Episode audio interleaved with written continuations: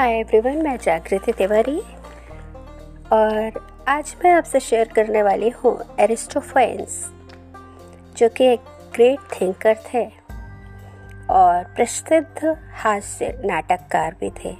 उनके नाटकों में हास्य रस की झलक मिलती थी, इसीलिए उन्हें फादर ऑफ़ कॉमेडी भी कहा जाता है। उनके थॉट्स उन्होंने बताया कि ज़िंदगी में ना सोच ऊँची रखनी चाहिए।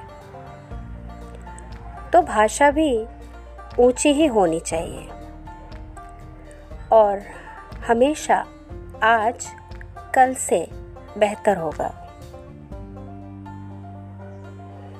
अगर कोई विचार आपको परेशान कर रहा है तो उससे तुरंत बाहर निकलने का प्रयत्न करिए। अपने देश के भले के लिए व्यक्ति को हर परेशानी का सामना करना चाहिए। यही उसका फ़र्ज़ भी है। इंसान जहाँ समृद्धि पाता है, वही उसकी मातृभूमि होती है।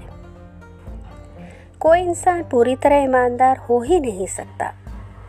लाभ के लोभ से कोई ऊपर उठ नहीं पाया है। शब्द ही हैं जो दिमाग को पंख देते हैं। बुद्धिमानी तो दुश्मन से भी सीखी जा सकती है। तो दुश्मन को भी दोस्त की तरह मानिए, लेकिन अपने अंदर। समय बदल जाता है, कल जो बुरा था, आज वो अंदाज बन गया है। सभी नियम कानून हटा दिए जाए तो भी बुद्धिमान व्यक्ति पहले जैसा ही जीवन जीता है।